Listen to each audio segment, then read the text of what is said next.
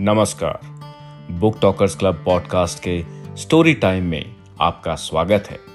यहाँ हमारे कथावाचक अपने अनोखे अंदाज में आपके साथ साझा करेंगे हर बार एक नई कहानी। आशा करते हैं कि आज की कहानी आपको पसंद आएगी।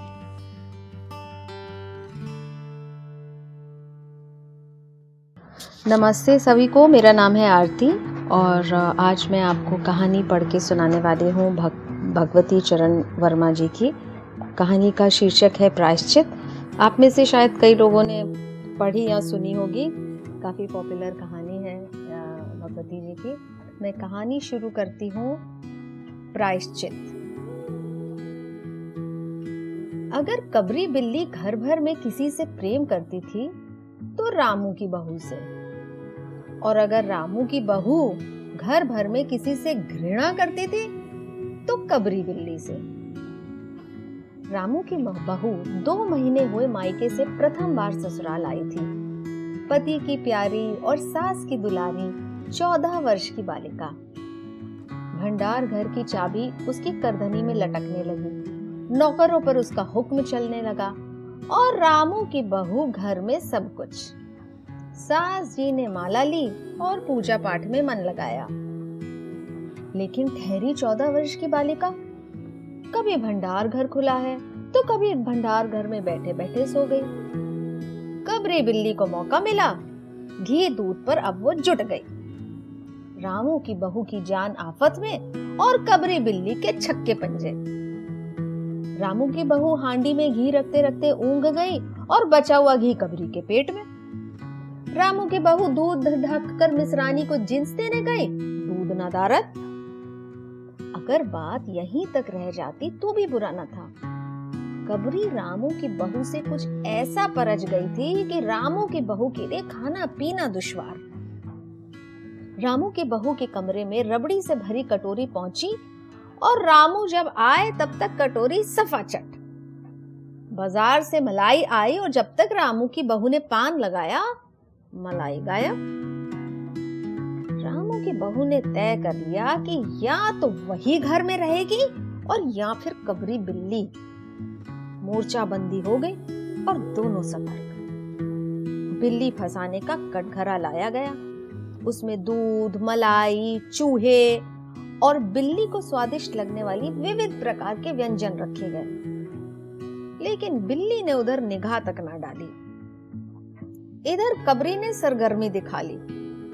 अभी तक तो वो रामू की बहू से डरती थी, पर अब वो साथ लग गई, लेकिन इतने फासले पर कि रामू की बहू उस पर हाथ न लगा सके। कबरी के हौसले बढ़ जाने से रामू की बहू को घर में रहना मुश्किल हो गया। उसे पूरा दिन मिलती थी सास की मीठी झिड़कियां और पति देव को मिलता था रूखा सूखा भोजन। एक दिन रामू की बहू ने रामू के लिए खीर बनाई। पिस्ता, बादाम, मखाने और तरह तरह के मेवे दूध में औटाए गए। सोने का वर्क चिपकाया गया और खीर से भरकर कटोरा कमरे में एक ऐसे ऊंचे ताक पर रखा गया जहां तक बिल्ली न पहुंच सके। रामू की बहू इसके बाद पान लगाने में लग गई। उधर बिल्ली कमरे में आई, ताक के नीचे खड़े होकर उसने ऊपर कटोरी की ओर देखा, सूंघा, माल अच्छा है। ताक की ऊंचाई की अंदाजी की। उधर रामू की बहू पान लगा रही है। पान लगाकर रामू की बहू सास जी को पान देने चली गई और कबरी ने मारी छलांग।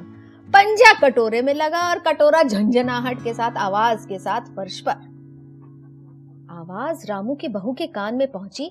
सास के सामने पान फेंक कर वो दौड़ी और क्या देखती है कि फूल का कटोरा टुकड़े टुकड़े, खीर फर्श पर और बिल्ली डटकर खीर उड़ा रही है। रामू की बहू को देखते ही कबरी चंपा। रामू की बहू पर खून सवार हो गया। न रहे बांस न बजे बांसुरी। रामू की बहू ने कबरी की हत्या पर कमर कस ली। रात भर उसे नींद न आई। किस दांव से कबरी पर वार किया जाए कि वो फिर जिंदा ना बचे, यही पड़े पड़े सोचती रहती रही। सुबह हुई और वो देखती है कि कबरी देहरी पर बैठी बड़े प्रेम से उसे देख रही है। रामू की बहू ने कुछ सोचा। इसके बाद मुस्कुराती हुई वह उठी। कबरी रामू की बहू के उठते ही खिसक गई। रामू की बहू एक कटोरा दूध कमरे के दरवाजे की देहरी पर रखकर चली गई। हाथ में पाटा लेकर वह लौटी तो देखती है कि कबरी दूध पर जुटी हुई है। मौका हाथ में आ गया। सारा बल लगाकर पाटा उसने बिल्ली पर पटक दिया। कबरी न हिली, न डुली, न चीखी, न चिल्लाई, बस एकदम उलट गई। आवाज जो हुई तो मेहरी झाड़ू छोड़कर, मिसरानी रसोई छोड़कर, सास पूजा छोड़कर घटनास्थल पर उपस्थित हुए। रामू की बहू सर झुकाए हुए अपराधनी की बातें बातें सुन रही है। मेहरी बोली, अरे राम, अरे बिल्ली तो मर गई माँ जी। बिल्ली की हत्या बहू से हो गई, ये तो बहुत बुरा हुआ। मिसरानी बोली, माँ जी बिल्ली की हत्या और आदमी की हत्या बराबर है। हम तो रसोई ना बनावेंगी जब तक बहू के सिर हत्या हत्या रहेगी। सास जी बोली, हाँ ठीक ही तो कहती हो। अब जब तक बहू के सर से हत्या ना उतर जाए तब तक कोई पानी नहीं पी सकता, ना खाना खा सकता है। बहू ये क्या कर डाला तूने? मेहरी ने कहा, फिर क्या हो, कहो तो पंडित जी को बुला लाई। सास की जान में जान आई। अरे हाँ, जल्दी दौड़ के जा, पंडित जी को बुला लाओ। बिल्ली की हत्या की खबर बिजली की तरह पड़ोस में फैल गई। पड़ोस की औरतों का रामू के घर तांता बंध गया।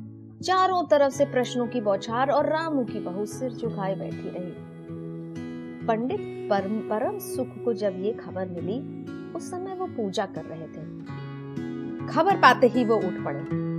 पंडिताइन से मुस्कुराते हुए बोले, भोजन ना बनाना, लाला घासी राम की पतहू ने बिल्ली मार डाली, प्रायश्चित होगा, पकवानों पर हाथ लगेगा।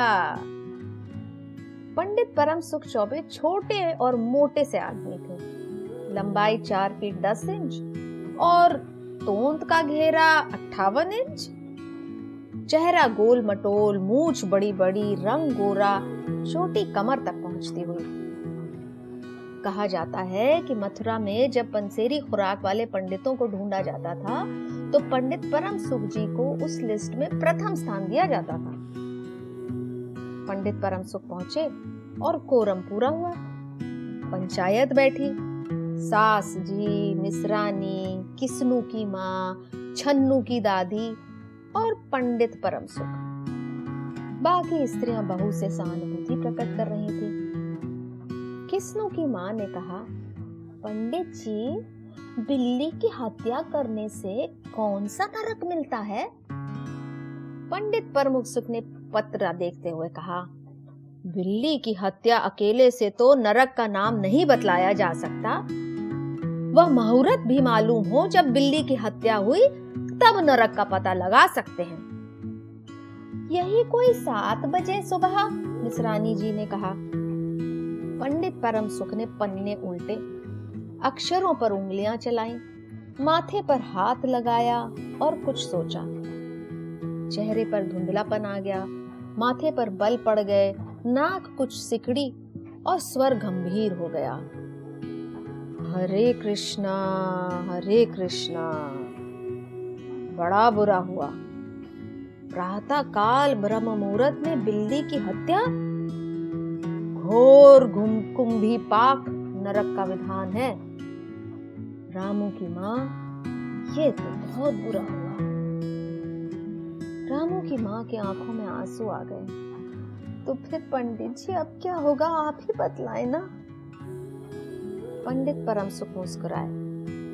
रामू की माँ, चिंता की कौन सी बात है, हम पुरोहित फिर कौन दिन के लिए हैं। शास्त्रों में प्रायश्चित का विधान है, सो प्रायश्चित से सब कुछ ठीक हो जाएगा। रामू की माँ ने कहा, पंडित जी इसीलिए तो आपको बुलवाया था, अब आगे बतलाओ कि किया क्या जाए। किया क्या जाए? यही, एक सोने की बिल्ली बनवाकर बहू से दान करवा दी जाए। जब तक बिल्ली ना दे दी जाएगी तब तक तो घर अपवित्र रहेगा। बिल्ली दान देने के बाद इक्कीस दिन का पाठ हो जाए। छन्नू की दादी बोली, हाँ और क्या, पंडित जी ठीक है तो कहते हैं, बिल्ली अभी दान दे दी जाए और पाठ फिर हो जाए। रामू की माँ ने कहा, तो पंडित जी कितने तोले की बिल्ली बनवाई जाए? पंडित परम सुख मुस्कुराए। अपनी तोंद पर हाथ फेरते हुए उन्होंने कहा, बिल्ली कितने तोले की बनवाई जाए? अरे रामू की माँ, शास्त्रों में तो लिखा है कि बिल्ली के वजन भर सोने की बिल्ली बनवाई जाए, लेकिन अब कलयुग आ गया है, धर्म कर्म का नाश हो गया है, श्रद्धा ही नहीं रही। सो रामू की माँ, बिल्ली के तौल भर की बिल्ली तो क्या बनेगी, क्योंकि बिल्ली इक्कीस बाईस शेर से कम क्या रही होगी। हाँ, कम से कम इक्कीस तोले की बिल्ली बनवाकर दान करवा दो और आगे तो अपनी अपनी श्रद्धा। रामू की माँ ने आंखें फाड़कर पंडित परम सुख को देखा। अरे बाप रे, इक्कीस तोला सोना! पंडित जी ये तो बहुत है, तोला भर की बिल्ली से काम ना निकलेगा क्या? पंडित परम सुख हंस पड़े। रामू की माँ, एक तोला सोने की बिल्ली! अरे रुपया का लोभ बहू से बढ़ गया। बहू के सिर बड़ा पाप है, इसमें इतना लोभ ठीक नहीं। मोल तोल शुरू हुई और मामला ग्यारह तोले की बिल्ली पर आकर ठीक हुआ।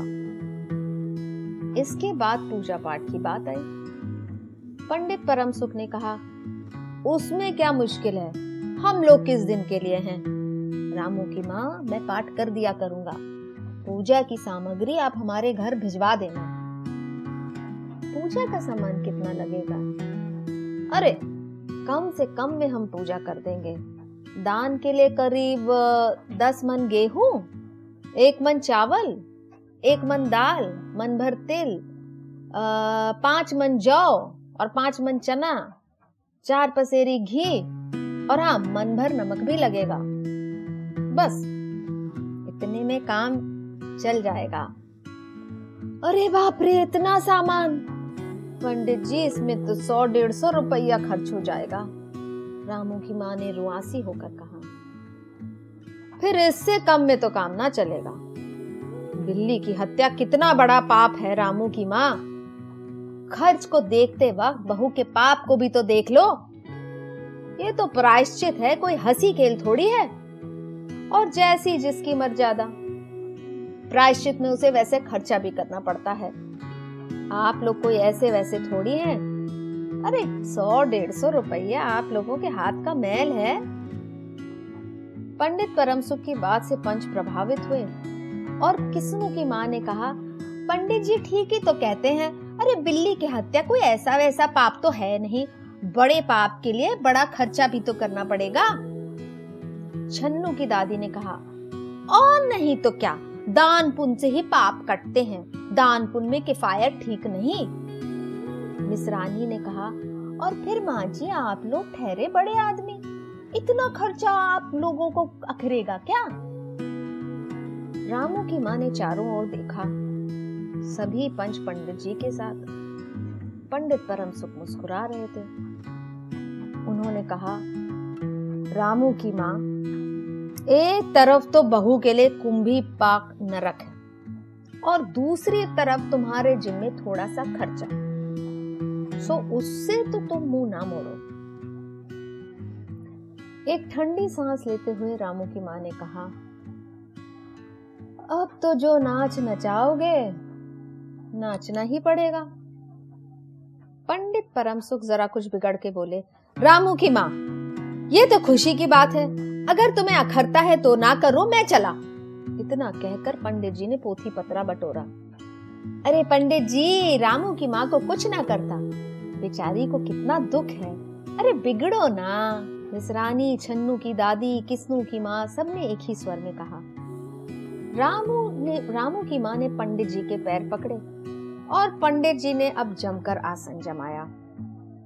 और क्या हो पंडित जी, इक्कीस दिन के पाठ के इक्कीस रुपए और इक्कीस दिन तक दोनों बखत पांच पांच ब्राह्मणों को भोजन करवाना पड़ेगा। कुछ रुककर पंडित परम सुख ने कहा, सो so, इसकी चिंता ना करो, मैं अकेले दोनों समय भोजन कर लूंगा और मेरे अकेले भोजन करने से पांच ब्राह्मण के भोजन का फल मिल जाएगा। ये तो पंडित जी ठीक कहते हैं, पंडित जी की तोंद तो देखो, मिस रानी ने मुस्कुराते हुए पंडित जी पर व्यंग किया। अच्छा तो प्रायश्चित का प्रबंध कराओ, रामू की माँ ग्यारह तोला सोना निकालो, मैं उसकी बिल्ली बनवा लाऊं, दो घंटे में बनवा कर लौटूंगा, तब तक सब पूजा का प्रबंध रखो।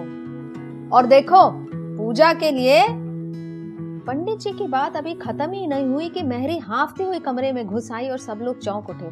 रामू की माँ ने घबरा कर कहा, अरे क्या हुआ रे? मेहरी ने लड़खड़ाते हुए सर में कहा, माँ जी अरे बिल्ली तो उठकर भाग गई।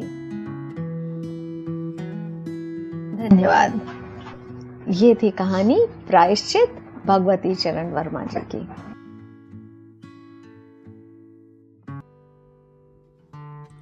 सुनने के लिए धन्यवाद। आप हमारे साथ जुड़ सकते हैं हमारे लाइव सेशंस में क्लब हाउस पर, और हमें ट्विटर पर फॉलो कर सकते हैं एट बुक टॉकर्स क्लब। आप हमें लिख सकते हैं हमारे email ID book talkers club at Gmail dot com पर।